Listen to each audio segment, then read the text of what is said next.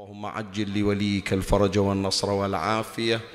وانصره نصرا عزيزا وافتح له فتحا يسيرا وهب له من لدنك سلطانا نصيرا.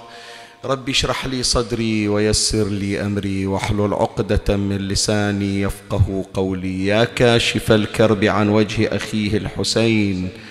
اكشف كربي بجاه أخيك الحسين. نادي عليا مظهر العجائب. تجده عونا لك في النوائب. كل هم وغم سينجلي بولايتك يا علي. يا علي يا علي يا أبا الغوث أغثني. يا فارس الحجاز أدركني بلطفك الخفي ولا تهلكني. يا مولاتي يا فاطمة بنت محمد أغيثيني يا سيدتي. صلى الله عليك يا سيدي ويا مولاي يا رسول الله وعلى آلك الطاهرين. فاز من اعتصم بكم. وامنا من لجأ إليكم. يا ليتنا يا ليتنا كنا معكم سادتي. فنفوز فوزا عظيما. أعوذ بالله من الشيطان الرجيم. بسم الله الرحمن الرحيم. تبت يدا أبي لهب وتب. ما أغنى عنه ماله وما كسب. سيصلى نارا ذات لهب. استجيروا بالله من النار. وامرأته حمالة الحطب. في جيدها حبل من مسد. آمنا بالله. صدق الله مولانا العلي العظيم.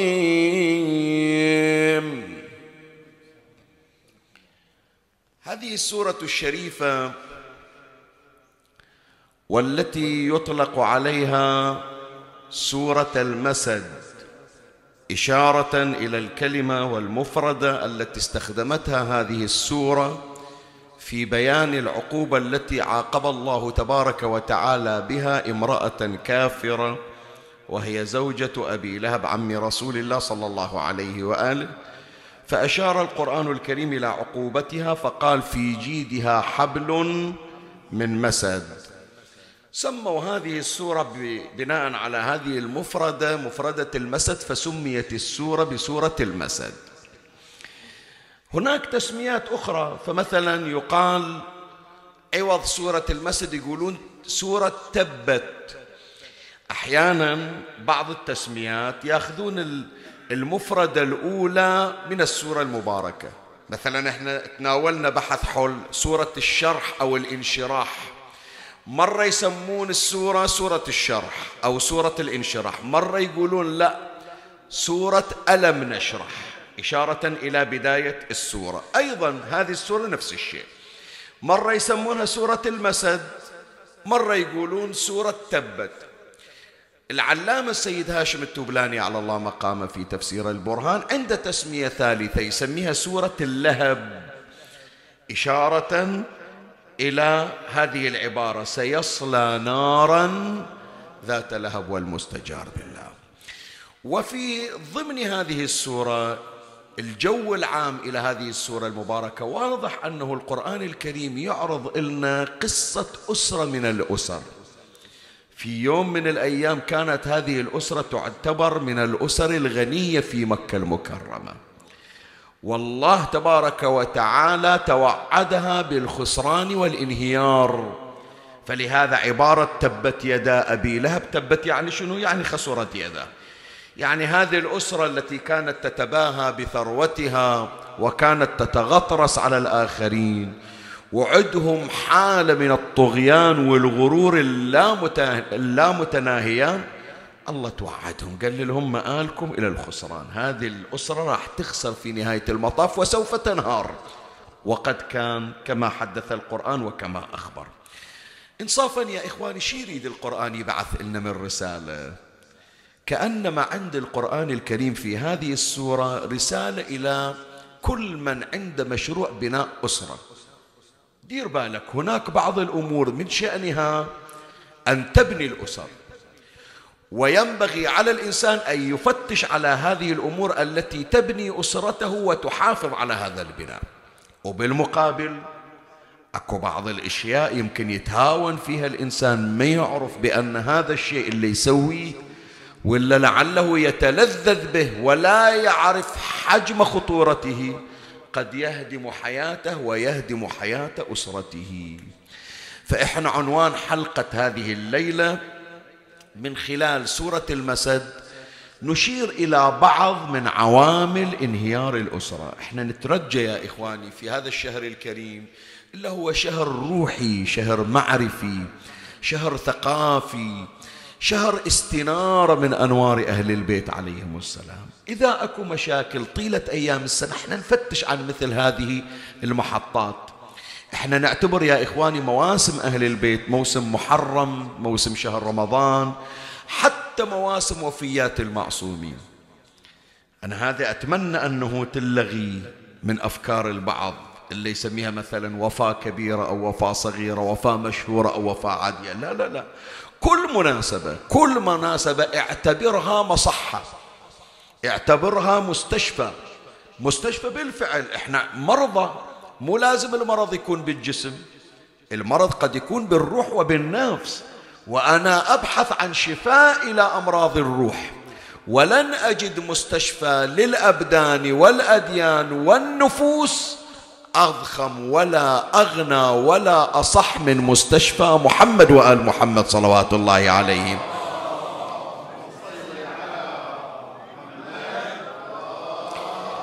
فبعض المشاكل اللي تعاني منها الأسر راح إن شاء الله هذا المجلس الشريف هذا البحث اللي هو على ضوء هذه السورة المباركة سورة المسد. ومن خلال روايات أهل البيت عليهم السلام سوف نقف على بعض من عوامل انهيار الأسرة. فراح أبحث هذا البحث بهذا العنوان سورة المسد وبعض من عوامل انهيار الأسرة وسوف أجعل الحديث في محطات ثلاث أتعرض إليها إن شاء الله تباعا. ومن الله أستمد العون والتوفيق. ومن مولاي أبي الفضل العباس المدد وألتمس منكم الدعاء. وثلاثا بأعلى الأصوات صلوا على محمد وآل محمد. اللهم صل على محمد وآل محمد.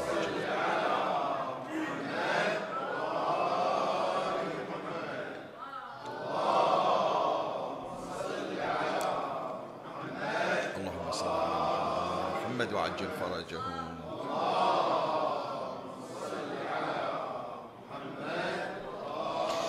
مولاي الكريم اسمعني وفرغ لي قلبك وأعرني سمعك وأقبل علي بكلك. كما تعودنا إحنا في كل ليلة إذا مرينا على سورة من السور القصار نحاول نبين فضلها نبين مقامها نبين ما فيها من خصائص بحيث إنه نعلم أنفسنا ونعلم أولادنا على قراءتها على حفظها على المواظبة عليها. ففي المحطة الأولى نشير إلى بعض من فضائل سورة المسد.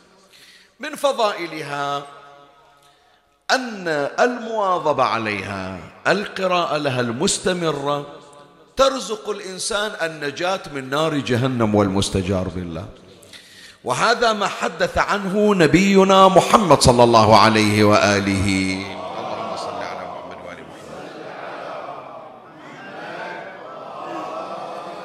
حديث النبي صلى الله عليه وآله وهو الذي يذكره الشيخ الطبرسي على الله مقامه في كتاب مجمع البيان الجزء العاشر صفحة 474 قال من قرأها يعني من قرأ سورة المسد من قرأها رجوت أن لا يجمع الله بينه وبين أبي لهب في دار واحدة.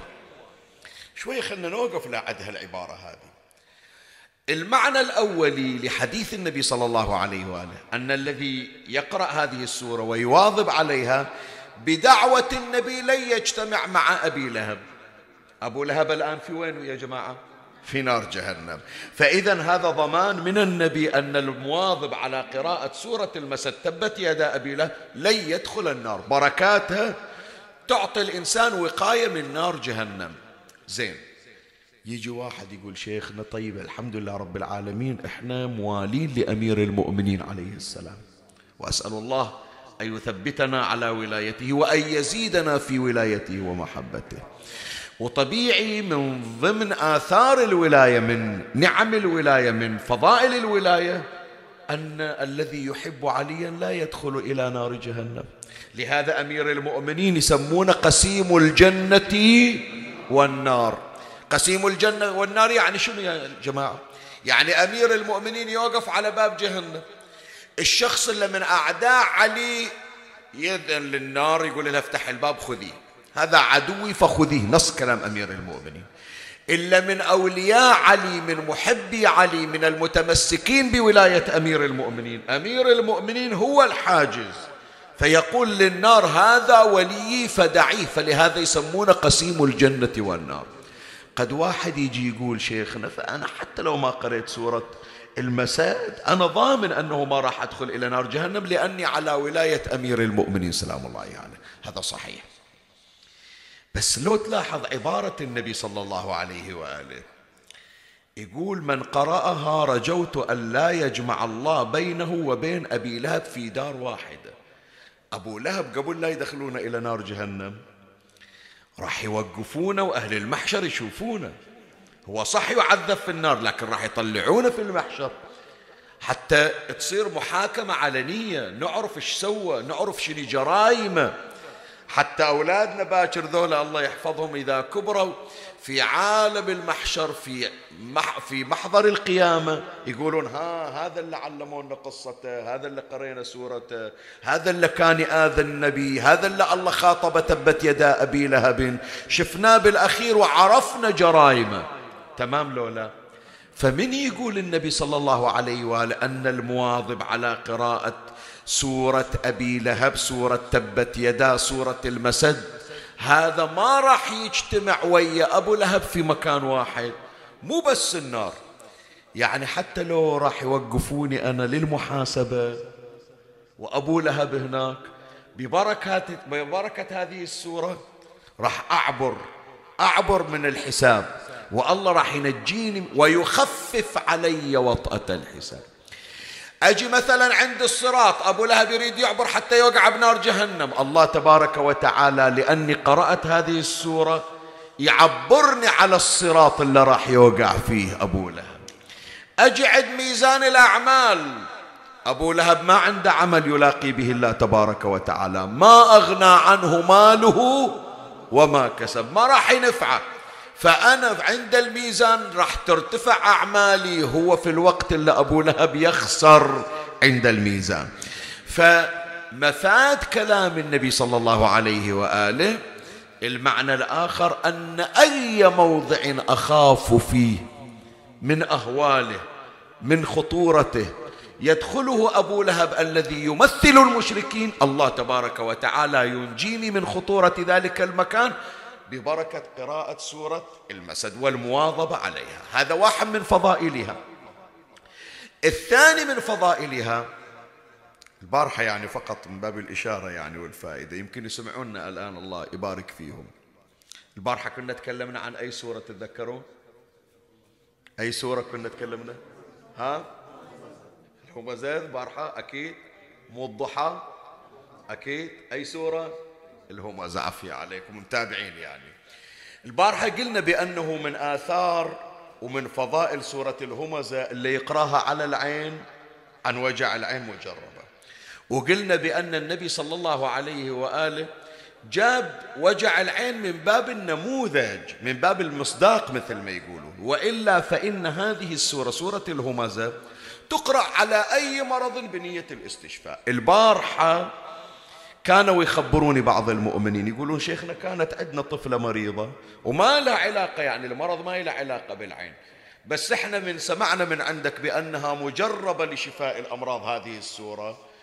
هي هذه الأم تقول حطيت إيدي على البنت الطفلة الصغيرة وقرأت عليه سبحان الله يومين ثلاثة ما إحنا شايفين لها علاج. من قرأنا سورة الهمزة شوفيت ببركة هذه السورة المباركة. اللهم صل على محمد وجربوا يا إخواني وخلوا عندكم اعتقاد في كتاب الله وننزل من القرآن ما هو شنو؟ شفاء ورحمة للمؤمنين. طيب شوف هذه الآن سورة المسد. إن شاء الله هم تجربونها. وهذه بالذات يعني أنا أريد أرسلها.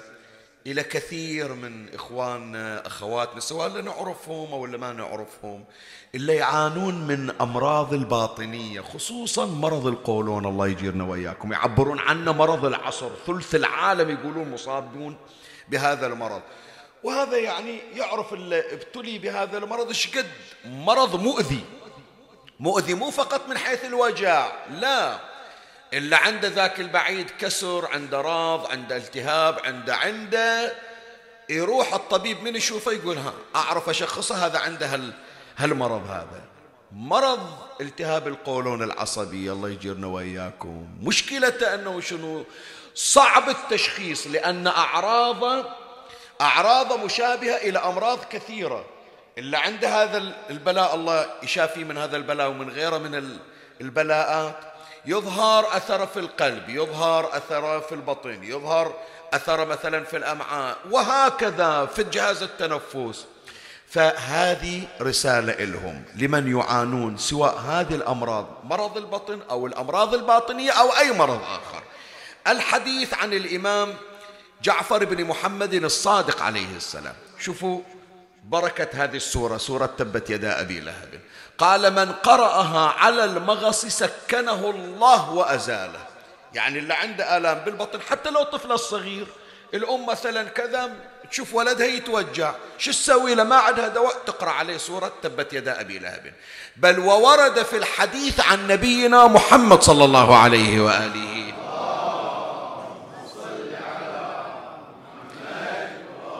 شوف الإمام الصادق عليه السلام يقول من قرأها على المغص سكنه. النبي صلى الله عليه وآله يقول ومن قرأها على الأمغاص التي في البطن. يعني أي ألم في الباطنية سواء كان قولون معدة غيره يجرب أنه يقرأ هذه السورة باعتقاد كما ورد في الروايات والأخبار عن أهل البيت صلوات الله عليه.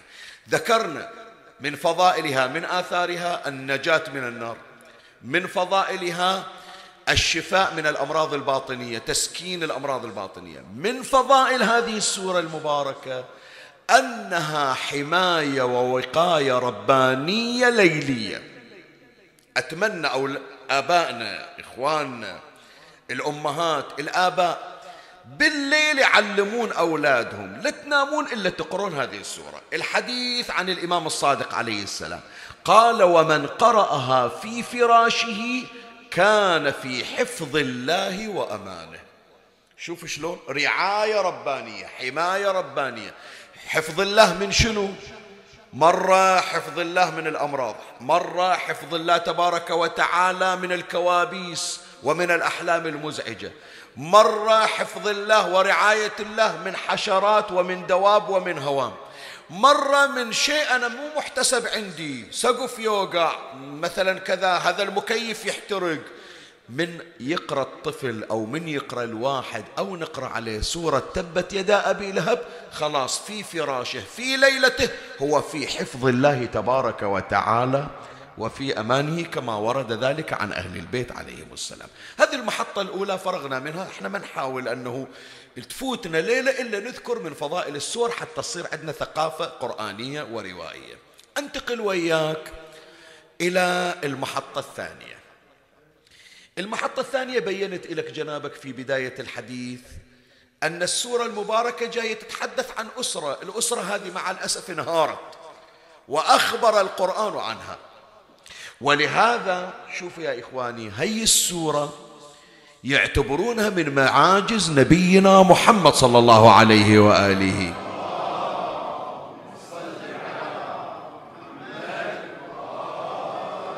أن النبي صلى الله عليه وآله أخبر عن خسران أبي لهب.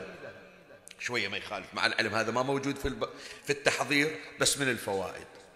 يقولون هذا من الإعجاز المحمدي الإعجاز النبوي. شلون؟ أنا أقول لك.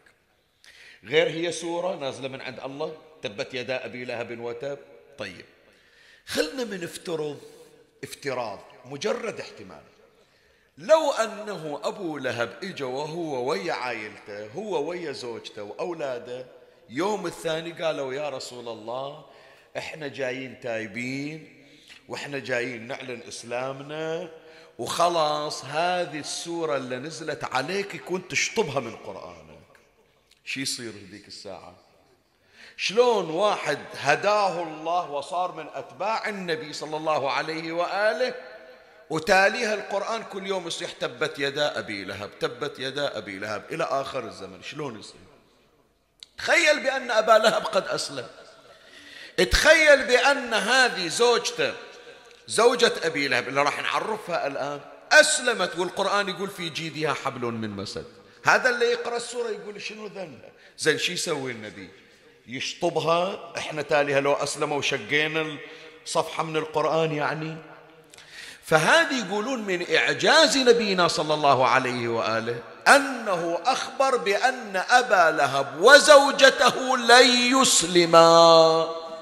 وهذه أثبتت صحة مقالة نبينا محمد صلى الله عليه وآله.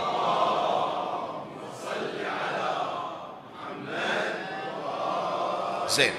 بعد من هذه السورة شقد أعطت خدمة إلى الدين الإسلامي.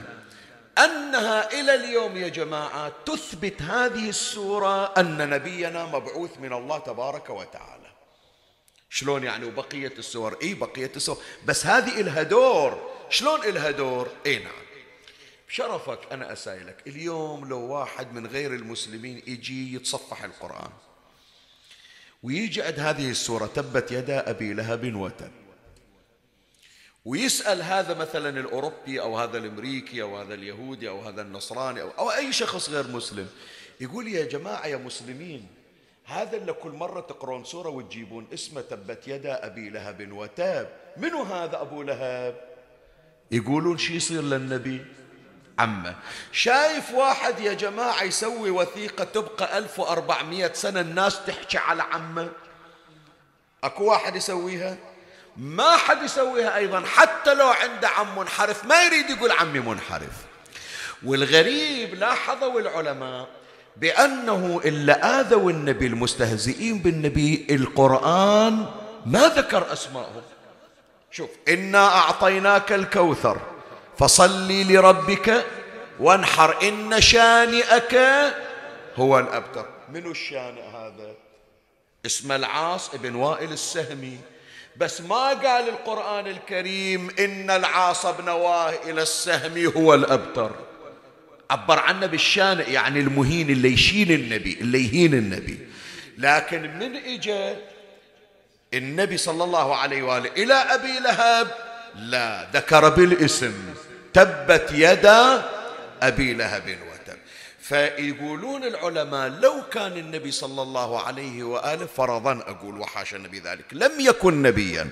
وكان واحد يدور رئاسه ويدور زعامة ويدور كذا مع شخصية يريد يطلع لنفسه رئاسة بين الناس. ما واحد يخلي الناس كل يوم والثاني يسبون ويشتمون بعمه. حتى لو آذى حتى لو آذى.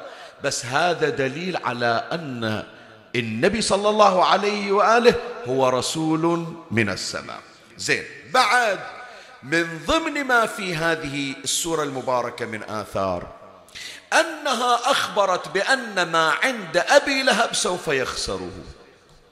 لو أبو لهب لا والله من وراء السورة حصل ربح وفلوسه زادت. وإلى أن مات وهو في أرباح أمواله. كان واحد يقول للنبي وين ما أغنى عنه ماله؟ إلا استغنى وهاكو بنا بدال البيت عشر بيوت. لكن كما قال القرآن صدقت نبوءة نبينا محمد صلى الله عليه وآله.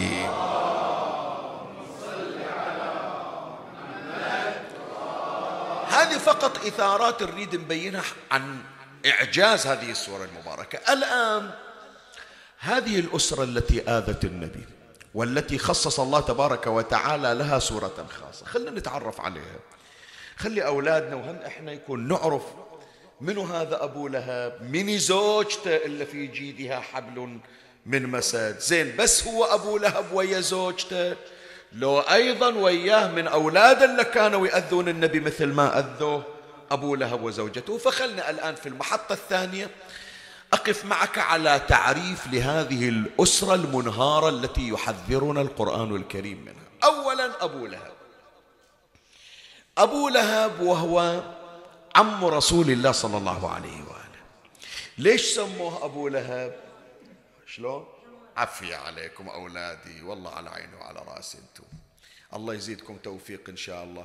إحنا نحس يا ولدي أن المنبر فعلا جاي يشتغل ويقدم خير. من نشوف هالمعلومات توصل لكم ونستشرف في الأيام القادمة كيف أن ذولا أولادنا إن شاء الله هم اللي راح يحملون الأمانة ويحملون منبر محمد وآل محمد صلوات الله عليه.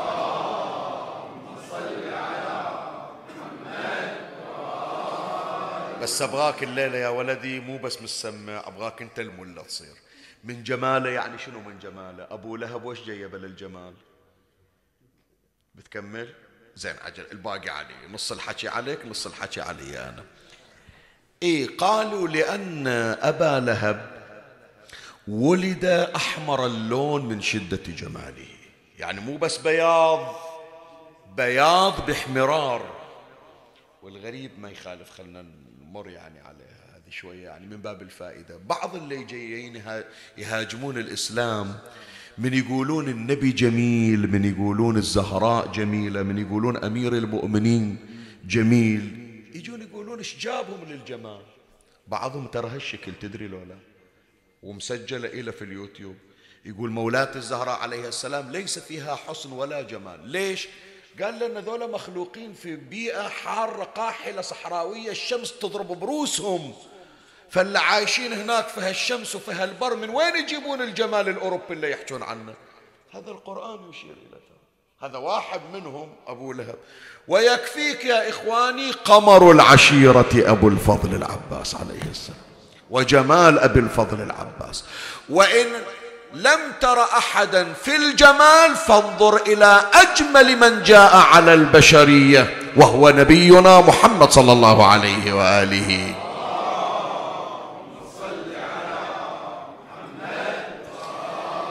بلغ العلا بكماله كشف الدجى بشنو؟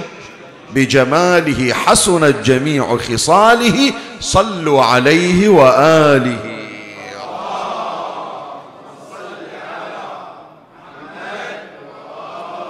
فهذا أبو لهب من أول ما جابوه شافوه أبيض البشرة ومن شدة بيضاضه كانت فيه حمرة. فسموه أبو لهب لشدة جماله مثل ما قال ولدنا الله يبارك فيه. لكن مع الأسف الجمال الخلقي شيء والأخلاق شيء آخر. يا ريت كانت أخلاقه بمثل جمال صورته. هذا كانت عنده نزعة انحراف غريبة وعجيبة. ومن انحرافاته شوف إيش أقول لك من الإجرام اللي عنده أنه قام بما لم يقم به غيره إيش سوى؟ سرق ونهب. بس باق وين يا جماعة؟ ما باق واحد. أحسنت. عفية الليلة عاد. لا الليلة صوب أولادنا يعني. الليلة هم اللي بيقرون وفرحوني يعني. جزاهم الله خير. صلوا على محمد وآل محمد.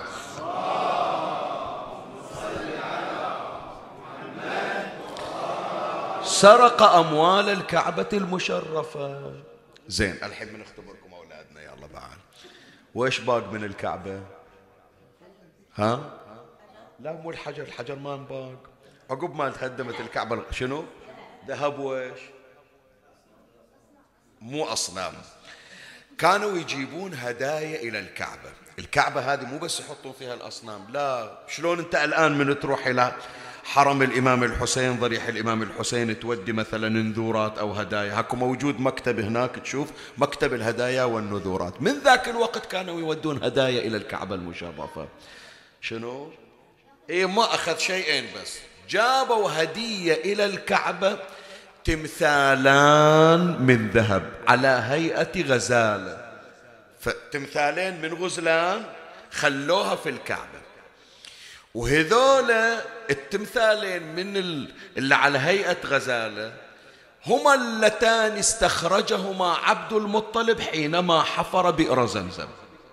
أول ما حفر بئر زمزم عبد المطلب كانت هناك غزالتان من ذهب مدفونان استخرجهما وجعلهما هدية في الكعبة شوف أبو لهب شقد عنده حقارة أولا سرق شغل أبوه اي هذا؟ أبوه اللي مطلعنهم وحاطنهم بالكعبة.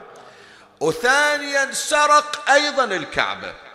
هذا مخلينا مال الكعبة نذر الكعبة اللي يعترفون الناس بقداستها من ذاك الوقت سرقهما. طيب. صرفهم على شنو؟ صرف هالأموال هذه اللي هي أموال الكعبة على شنو؟ راح اشترى بيهم خمر اي قافلة جاية من الشام. تحمل خمرا فراح باع ذول الغزلان الثنتين الذهب واشترى بشيء من قيمتهما خمرا. أول مصرف لسرقته أموال الكعبة صرفها على شنو؟ على الخمر والمستجار بالله. الباقي قام يتاجر به.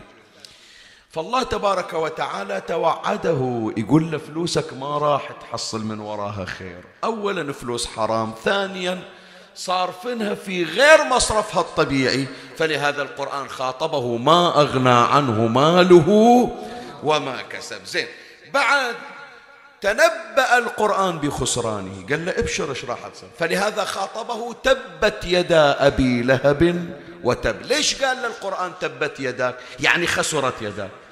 لأن هذه كلمة استخدمها أبو لهب ضد النبي لإهانته. وهي الغريبة يا إخواني. شوف من النبي صلى الله عليه وآله يقول ما أوذي نبي قط بمثل ما أوذيت. قد واحد يقول للنبي ليش يا رسول الله؟ أنت ما حد نشرك بالمناشير ما حد حرقك بالنار ما حد قرضك بالمقاريض. يقول إيه دول الأنبياء اللي تسمعون عنهم ما بيهم واحد من أهل اللي أذى. أنا ما حد متجري أذيني. لكن اتجرأوا علي يوم شافوا عمي هو من ابتدأ بالجرأة وبالأذى. فلهذا أقرأ لك الرواية. الرواية يذكرها العلامة المجلسي على الله مقامه في بحار الأنوار. قال عن ابن عباس قال لما نزلت هذه الآية شنو الآية؟ وأنذر عشيرتك الأقربين. صعد رسول الله صلى الله عليه وآله على الصفا فقال يا صباحاه كلمة يا صباحا من واحد في مكة يصيح يا صباحا كل أهل مكة لازم يتجمعون إيش عندك؟ يعني هذه مثل ما نقول إحنا صفارة إنذار. يا صباحا. النبي صلى الله عليه وآله قال يا صباحا. فاجتمعت إليه قريش فقالوا ما لك إيش عندك يا محمد؟ واقف تصيح يا صباحا أو يا صباحا. فقال أرأيتكم إن أخبرتكم أن العدو مصبحكم أو ممسيكم؟ ما كنتم تصدقوني. شوي خلي أوقف على هالكلمة الكلمة هذه. ليش النبي قال لهم هالكلمة تحديدا؟ إذا قلت لكم بأن عدو راح يجي من وراء الجبل شو تقولون؟ صادق لو كاذب. ليش النبي اختار بالذات هذه؟ كان قال لهم لو قلت لكم باكر بأن الشمس ما راح تطلع من المشرق راح تطلع من المغرب. أي أصعب؟ جية الجيش لو جيت الشمس من المغرب. الشمس أغرب. لا النبي اختار لهم هذه الكلمة. لو قايل لكم بأنه جيش راح يجي يعني أكثر الأشياء استحالة وصعوبة. تدري شنو السبب؟ تتذكرون من قرينا سورة الفيل ألم ترى كيف فعل ربك؟ بأصحاب الفيل ألم يجعل كيدهم في تضليل. الله عقب ما انتقم من أبرهة الحبشي وفيلته صار عند القرشيين بأنه أبدا لن يأتي أحد إلى الكعبة بسوء. فمستحيل يجي جيش إلى مكة. ممكن الشمس يوم من الأيام تطلع من المغرب إلى المشرق وصارت كثير. لكن جيش يأتي بعد نعم من إجا الإسلام فيما بعد لكن في الفترة الزمنية من أبرهة إلى زمن النبي صلى الله عليه وآله القرشيون على اطمئنان بأنه مستحيل واحد يأتي إلى الكعبة بسوء. بعدما رأوا في أبرهة الحبشي والطير الأبابيل فالنبي صلى الله عليه وآله يقول لهم لو قلت لكم بأنه راح يجي جيش الشيء اللي مستبعدينه شو تقولون؟ خلي أقرأ لك الآن الرواية. قال فاجتمعت إليه قريش فقالوا ما لك؟ قال أرأيتكم إن أخبرتكم أن العدو مصبحكم أو ممسيكم؟ ما كنتم تصدقوني؟ قالوا بلى. قال فإني نذير لكم بين يدي عذاب شديد. قولوا لا إله إلا الله تفلحوا كل اللي موجودين هناك أبو جهل أمية بن خلف عقبة بن أبي معيط العاص بن وائل السهمي المشركون كلهم سكتوا. ليش سكتوا؟ ما حد يتجرأ ويقول للنبي أنت كذاب. يعرفون يسمون الصادق شنو؟ صادق الأمين. منو اللي جرأ قريش على النبي؟ إيه شوف لأنه أخذوه ذريعة. ما دام عمه وأعرف الناس به واتهمه بأنه كذاب. إحنا خلاص بعد اللي يسألنا نقول هذا عم اللي قايل؟ مو إحنا اللي قايلين. فلهذا قام أبو لهب يذكر العلامة المجلسي قال أبو لهب ألهذا دعوتنا جميعا تبا لك أهان النبي. هي بداية الإهانات إلى رسول الله. فأنت من تسمع بأن أبا جهل داس على رأس النبي ومن تسمع بأن العاص ألقى الفرث والسلاح على النبي ومن تسمع بأن الطائف ألقوا الحجارة على النبي أول من بدل إساءة إلى النبي منه هو أبو لهب عم النبي. فالله قال قال له مو النبي الخاسر النبي رابح اسمه راح يشرق ويغرب. وسوف يأتي يوم يملأ الأرض قسطا وعدلا كما ملئت ظلما وجورا على يد ولده قائم آل بيت محمد.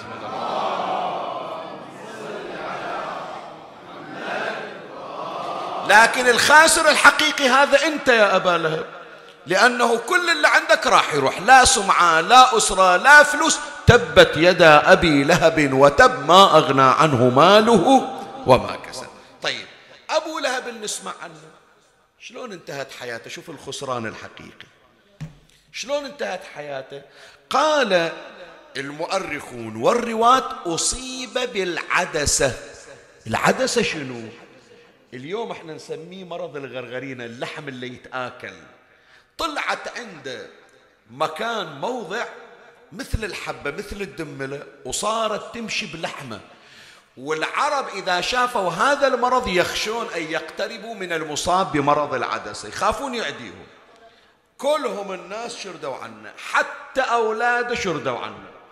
ظل بروحه اللحم ماله يتناثر إلى أن مات ولا يعلم عنه أحد وبقي حتى تعفن ونتنت جثته. إجوا أهل مكة إلى أولاده عند عتبة ومعتب وعتيبة ثلاثة أولاد وعنده بنت واحدة اسمها درة. قال له لا تعال تعالوا هذا أبوكم.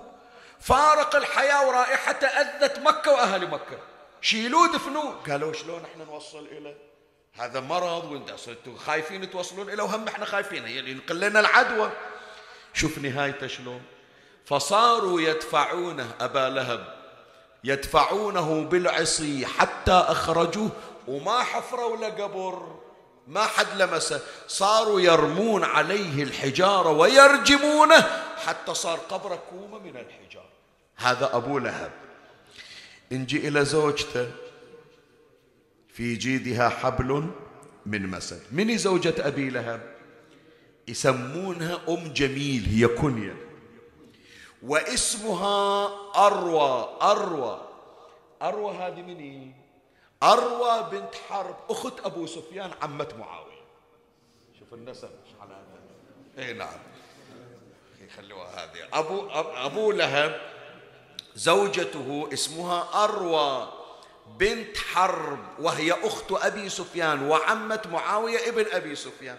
تكنى بأم جميل ما عدا ولد اسمه جميل لكن هي تكنى بأم جميل. هذه يا سبحان الله شقد أبو لهب قاسي القسوة في قلبها على رسول الله أكثر من أبي لهب. بحيث حتى أبو لهب يوم اللي شوي يلين قلبه هي تقسي قلبه على النبي صلى الله عليه. وبلغ من أمرها ليش القرآن يقول في جيدها حبل من مسد؟ المسد شنو؟ ليف يعني. عندها قلادة من فضة. شالت القلادة قصتها. التفتت قالت بيعوها جيبوا شوف إيش قد تسوى فلوس. قالوا غالية هذه. قالت إلا تجيب جيبوا. جابوا لها مبلغ من المال. بهذه القلادة اللي كانت معتزة بها. قالت هاي الفلوس تاخذونها أعطيها للي يأذي محمد أكثر من غيره. فأنفقت قلادتها وما تسوى من أجل إيذاء النبي من أجل إهانة النبي. تأتي كل يوم تحمل القاذورات والأوساخ وتضعها على باب بيت رسول الله صلى الله عليه وسلم. وتقول للناس أي واحد يأذي محمد أكثر من غيره أعطيه فلوس. الله قال لها ما يخالف. شوف هاي القلادة مي رايحة بلاش. راح نعطيك قلادة مكانها. لكن مو في الدنيا. في نار جهنم في جيدها حبل من مسد يعني قلادة من النار في رقبتها. وصل إلها الخبر شوي حط بالك لهالكلمة هذه. وصل إلها الخبر تراك نزلت سورة بيج. هاكو محمد قاعد يقرأ تبت يدا أبي لهب وتب ما أغنى عنه ماله وما كسب. سيصلى نارا ذات لهب وامرأته حمالة الحطب شايلة الأوزار. خو يمشي الحطب على ظهرها. لا. شايلة أوزارها يوم القيامة وأوزار زوجها وأوزار عيالها اللي أذوا النبي. في جيدها حبل من مسد. هي من سمعة إحنا البحار نقول مثل الزيران صارت برأسها.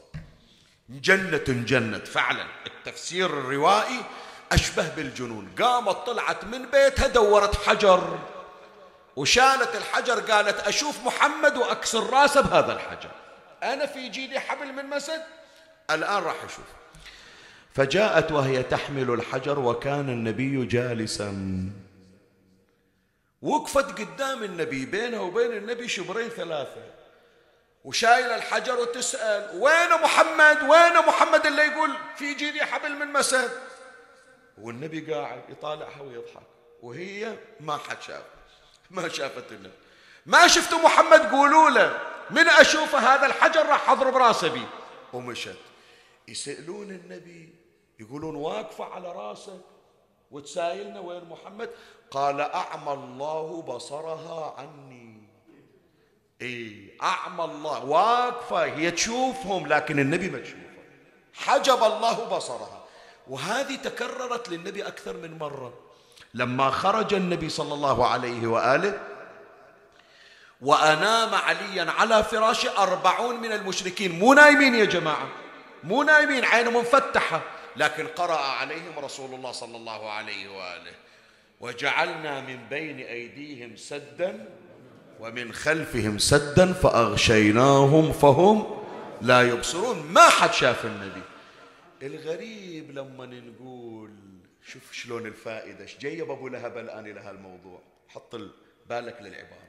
لما نقول إمامنا صاحب الزمان عجل الله فرجه الشريف. حي يرزق. إي وين؟ لا يرى. يضحكون علينا.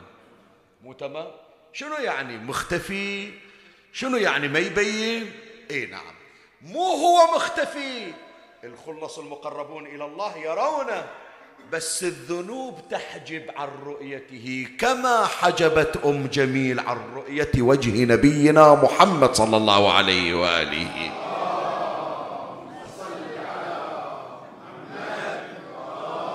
ولهذا الإمام سلام الله عليه يقول ولو أن أشياعنا وفقهم الله. ويذكر يقول عندهم ائتلاف وعندهم اجتماع وعندهم طهارة قلب وجردوا أنفسهم من الذنوب لرزقوا اليمن بمشاهدتنا. كان هذه الحواجز ترتفع ونراه رؤيا العين. زين هذه أم جميل. هكذا كان أمرها. نجي الآن إلى أولادها. حتى نحاول نختم بحثنا بعد. أولادها وأولاد أبي لهب عندهم أربعة. عتبة عتيبة معتب ثلاثة أولاد. عتبة معتب عتيبة. وعندها بنت اسمها درة. ربت أولادها على بغض النبي صلى الله عليه وسلم. اثنين من أولادها أسلم وصار مع رسول الله وصار يدافعان عن النبي. تحول عداؤهم للنبي إلى محبة وعشق إلى رسول الله. بنتها الوحيدة درة أسلمت وصارت مع النبي. إلا واحد من أولادها اللي يسمونه عتيبة. هذا أعوذ بالله هذا غير شكل. هذا طالع على الأب وعلى الأم. لدرجة أنه جاء إلى النبي صلى الله عليه وآله وأهان رسول الله في الطريق. أنا ما أريد أذكر إيش سوى.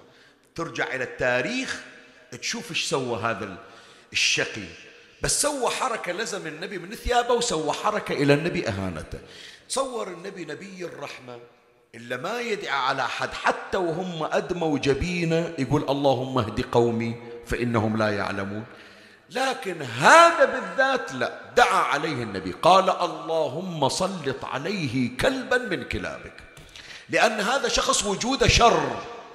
وبالفعل طلع هذا أبو ابن أبي لهب عتبة أو عتيبة ابن لهب. أكو روايتين. ناس تقول اسمه عتبة ناس تقول اسمه عتيبة.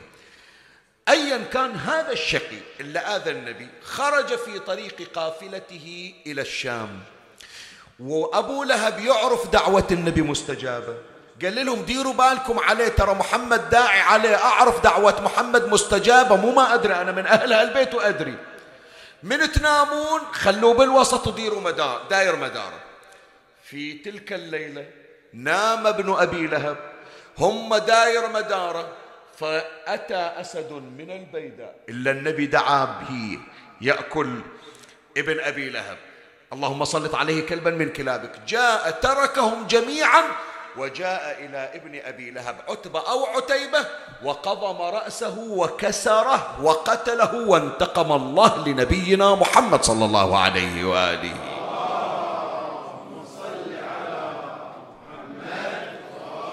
فهذه المحطة الثانية تعريف بهذه الأسرة المنهارة. المحطة الثالثة في أقل من خمس دقائق. نختم بحثنا في المحطة الثالثة. يا جماعة من خلال ما تقدم شو تشوفون؟ شو اللي سبب انهيار هذه الأسرة؟ ليش أقول لك إحنا بحاجة إلى هذه السورة حتى ندير بالنا على أسرنا. لا نصير نسخة مكررة من أسرة أبي لهب. عرفنا ليش إحنا جايبين هذا الموضوع يا جماعة؟ ما نريد نسوي شيء سواه أبو لهب وسوته أم جميل وتتدمر أسرتنا مثل ما تدمرت أسرة أبي لهب. شنو اللي سووه؟ أبو لهب شو مسوي؟ زوجته شو مسوي؟ أول شيء سبب انهيار أسرة أبي لهب. شنو هو؟ تتذكرون الغزالتين اللي علمونا أولادنا عنهم لقمة الحرام أحسنت. لقمة الحرام. لقمة الحرام يا جماعة تهدم البيت. أعيدها أعيدها دير بالك. لقمة الحرام تهدم مو إلا سرقة تكون. السرقة النية بأنه عدم إرجاع المستحقات سواء كانت هذا المستحق لله أو للناس. لقمة الحرام تهدم البيوت. فلهذا قال نبينا محمد صلى الله عليه وآله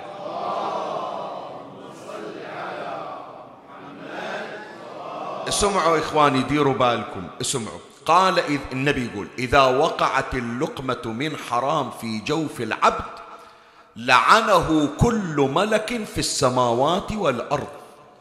وما دامت اللقمة في جوفه لا ينظر الله إليه.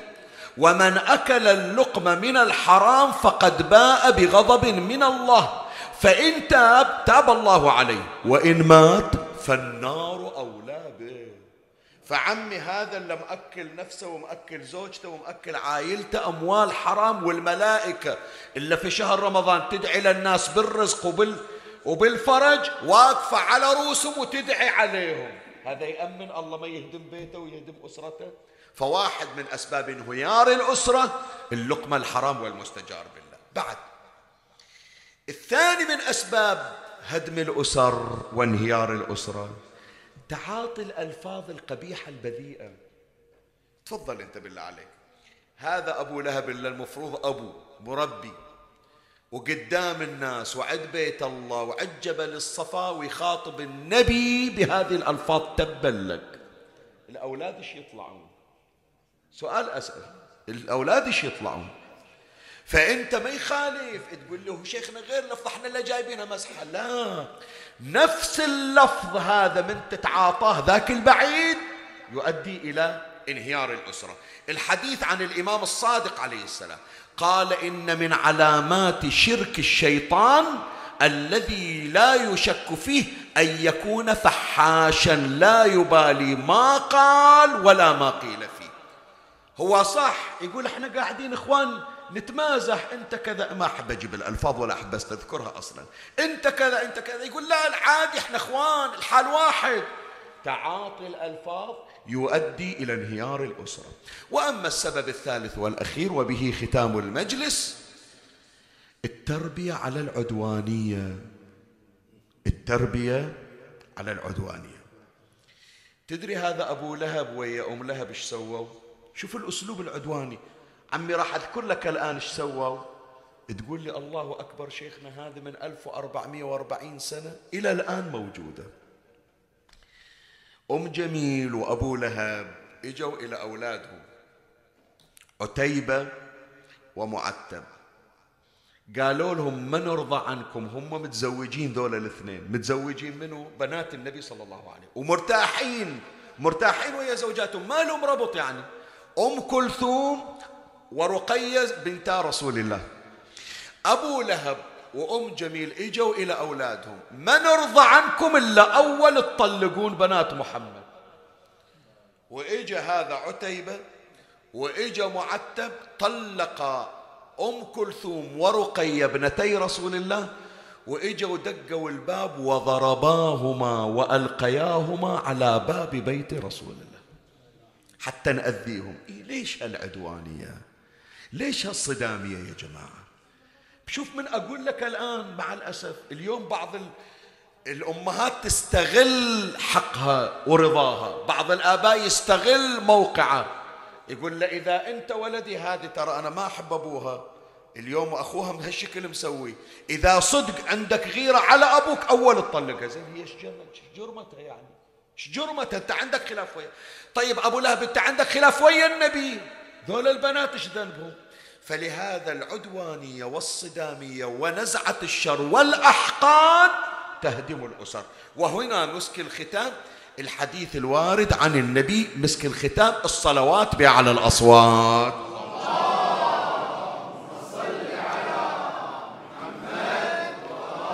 قال رسول الله صلى الله عليه وآله خير الناس من انتفع به الناس وشر الناس من من تأذى به الناس. اسمع شوف العبارة هذه. وشر من ذلك من أكرمه الناس اتقاء شره. أعيدها أعيدها. شر من ذلك من أكرمه الناس اتقاء شره. عزمت فلان لو ما عزمت على الفطور. نس عزمه يا ولد الحلال هذا أندر ما عزمنا ويشوفكنا من شره. فهو صدق يعني عزمه وجابوه بس مو حبا فيه. خايفين من شنو؟ هذا اللي من هالنوع يا إخواني هذا مثل جايب لنا يعني. إلا الناس تخاف من حكيه تخاف من انفعالاته تخاف من أذاه تخاف من شره. هذا أكثر الناس شرا. وخلى تعرف الأم أو يعرف الأب اللي يعلم أولاده. يقول له أريدك ذيب لا تخلي واحد يتجرع عليك. خلى الناس يهابونك. ترى إذا علمت على العدوانية أول ما يعض يعض منه؟ أحسنت. ما دام هو نزعة الشر عنده لا تشوفه اليوم على الجار ولا تشوفه اليوم على كذا في الشارع. ترى ما دام عنده نزعة شر باكر يتجرع عليك يا الأبو يتجرع عليك يا الأم يتجرع على الإخوان والأخوات. أسرة أم هدمت أسرتها. أم جميل. أم هدمت أسرتها الأبو أبو لهب الزوج مات ميتة سوء والعياذ بالله. الولد عتبة أو عتيبة مات ميتة سوء. أولادها الاثنين اللي كانوا وياها وطلقوا بنا زوجاتهم بنات النبي على حسابها أسلما وعادا ينصران رسول الله. بنتها درة أسلمت. ومن تشوف و... من يشوفها واحد قال لها أنت أبوك ابو لهب؟ اللي نقرأ عليه سورة تبت يدا أبي لهب. تجي تبكي للنبي صلى الله عليه وسلم أسرة طشرت بهذه الأم المنحرفة وبهذا الأب المنحرفة. هذه أم هدمت أسرة. وعندنا أم بنت أسرة. خلت أولادها مضرب مثل. شوف الفرق بين الأمين. إذا ذكروا تلك الأم السلبية تعال إلى الأم الإيجابية. تفضل عمي. راحوا وزاروا الحسين وبكل فريضة تروح للحاير. الشيعة ومن مشهدك تطلع وين تروح؟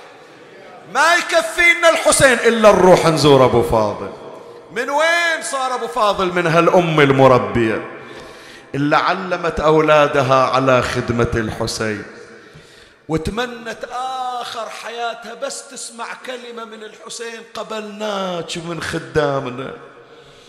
خمسة وثلاثين سنة في خدمة الحسين. إجت آخر سويعات المغادرة إلى أبي عبد الله. أبو علي أربعة أولاد غيرهم ما عندي. مقدمتنهم إلك يا ريت تقبلني وياهم. وسامحني أبو علي على القصور.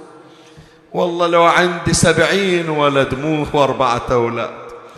كان كله رخيص وراسك سالم يا حسين. كان الحسين يقول لها أم البنين بعد إحنا ما ننسى جميلك وين نحصل وحدة مثلك أنت؟ وين نحصل امرأة بحنانك؟ وين نحصل امرأة تقدم أولاد؟ ضرتها على نفسها. بس تقول له أبو علي أنا طالعة من بيتي نص الليل وجاية إلك. قبل لا تمشي. أريد أحكي وياك يا حسين. عندي حكاية مضمومة بقلبي خمسة وثلاثين سنة ما طلعتها بس قبل لا تمشي خاف ما أشوفك عقب هاللحظة. قال إيه والله بعد ما راح تشوفيني. قالت إذا اسمعني يا حسين جاية إلك. خير أم البنين إيش عندك؟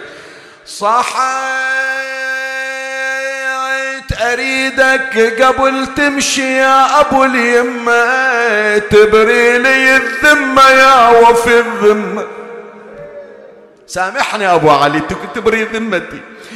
أنا أريدك أريدك أريدك قبل تمشي يا أبو اليمة تبري لي الذمة يا وفي الذمة يا يا يا. ليش شو مسوي؟ قالت أخاف أن قصرت يا حسين بالخدمة أن أخاف أن قصرت يا حسين بالخدمة. وتدري رضا الخادم من رضا أصحاب. أبو علي يا أبو علي. هذه أحكيها إلى عشاق الحسين. ولا اللي يتمنون يصيرون من خدام الحسين وكلكم خدام الحسين. اسمع لسان حال الخادم شي يصيح على لسان أم البنين. قالت أحلى سنين عمري أحلى سنين عمري وأحلى أيام. متى يوم جيتكم للبيت؟ الله تحرك المجلس ها؟ أحلى سنين أحلى سنين عمري وأحلى أيام يوم جيتكم للبيت. خدامة خدامة أظل طول عمري رافع الهامة واصيح بصوت آه يا حسين ومصاب. أبو علي الخادم اللي يشتغل عند المخدوم يكرمونه بكرامية. اي يمة الدلالين اشتردين طلبي عيوننا نعطيك إياها. قالت لا يا أبو علي عطيتنا كل شيء بس أريدك إن كان تحملني وياك في هالسفرة. يوم اللي يروح ولدي إلى المشرع يجيب الماي هو القربة على كتفه وأنا اللي أسقي رقية بيدي وسكينة. قال لها لا يما كل شيء أنطيك إلا هالطلب. ليش أبو علي؟ خاف ضلعك ينكسر يم البني الله. اطلب مرادك عمي هذه قاضية الحاجات يقلها يا يما ويانا لا تجين. انت حسبة أمي يم قلب الحنين. خاف ضلعك ينكسر يم البنين. وخيمتك هالقوم تحرق بابها. كافي يما بابي لنا احترق ما أريد بعد خيمة إلى أم ثانية يحترق. إلزم قلبك البيت قاسي. يما يا يما خاف ضلعك مثل امي ينكسر. شلون أكمل لك البيت؟ خاف ضلعك مثل امي ينكسر. خاف عينك مثل امي تنسطر يما وزينب تشوفينها وقت العصر بين نيران العدا وسلاب. أويلي. ها أبو علي ما تأخذني وياك؟ قال لا يما تقعدين وإن شاء الله ذول النسوان هم يرجعون الك بالسلامة. قالت عجل قبل لا تمشي هالقمر إلا وياك. خله ينزل أحكي وياك قبل لا يمشي. تعال أبو فاضل أمك تريد تسولف وياك. تقلب ترباتك سهرت الليل وياك كله علشان حسين هالتعب على رباك. أبو فاضل أقسم عليك بدر لبن صدرك لصدري الغذاك اشتردين يمه. لا من دخلت المشرعة لا تشرب الماء. بعد يمه عندك طلب ثاني. وعينك على زينب ترى بنت البتولة. معصومة الصغرى فخركم هالعقيلة بويا.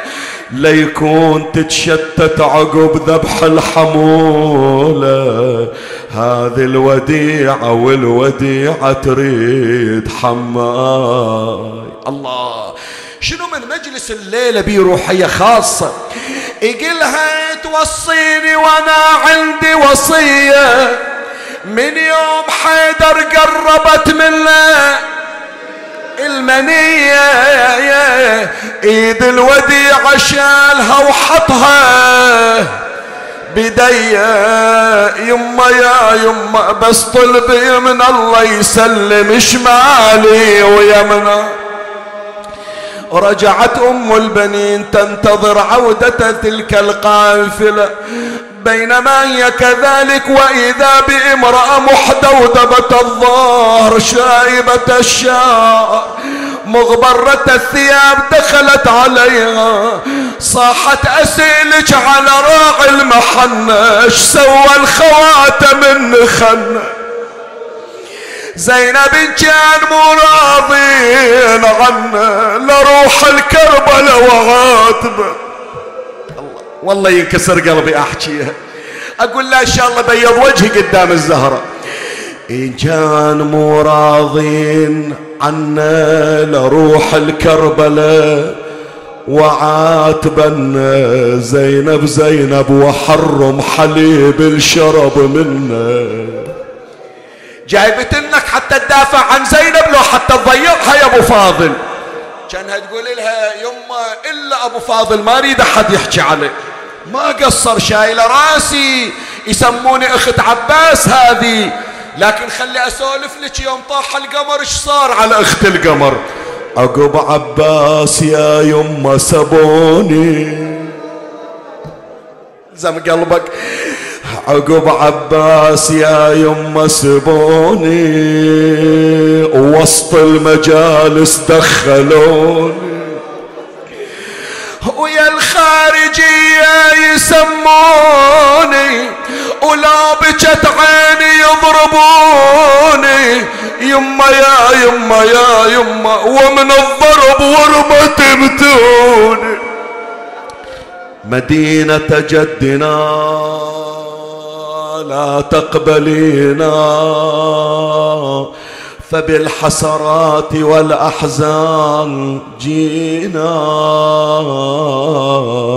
خرجنا منك بالأهلين جمعا رجعنا لا رجال ولا بنينا.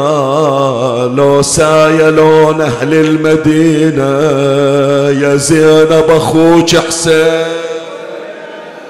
وأنا شقولا للي سايلني من الناس. أخوك حسين وين عباس. أقول حسين ظل جثة. اللهم صل على محمد وآل محمد. أعوذ بجلال وجهك الكريم. أن ينقضي عني شهر رمضان أو يطلع علي الفجر من ليلتي هذه ولك قبلي تبعة أو ذنب تعذبني عليه. اللهم سلمنا لشهر رمضان وسلمه لنا وتسلمه منا. فلا ينقضي عنا إلا وقد غفرت لنا. اكتبنا فيه من عتقائك من نار جهنم. كلنا خلى عمي مجلسنا يصير مجلس نوراني روحاني يناجي الله بصوت واحد. يا أسمع السامعين يا أبصر الناظرين ويا إله العالمين. ارحمنا برحمتك يا أرحم الراحمين.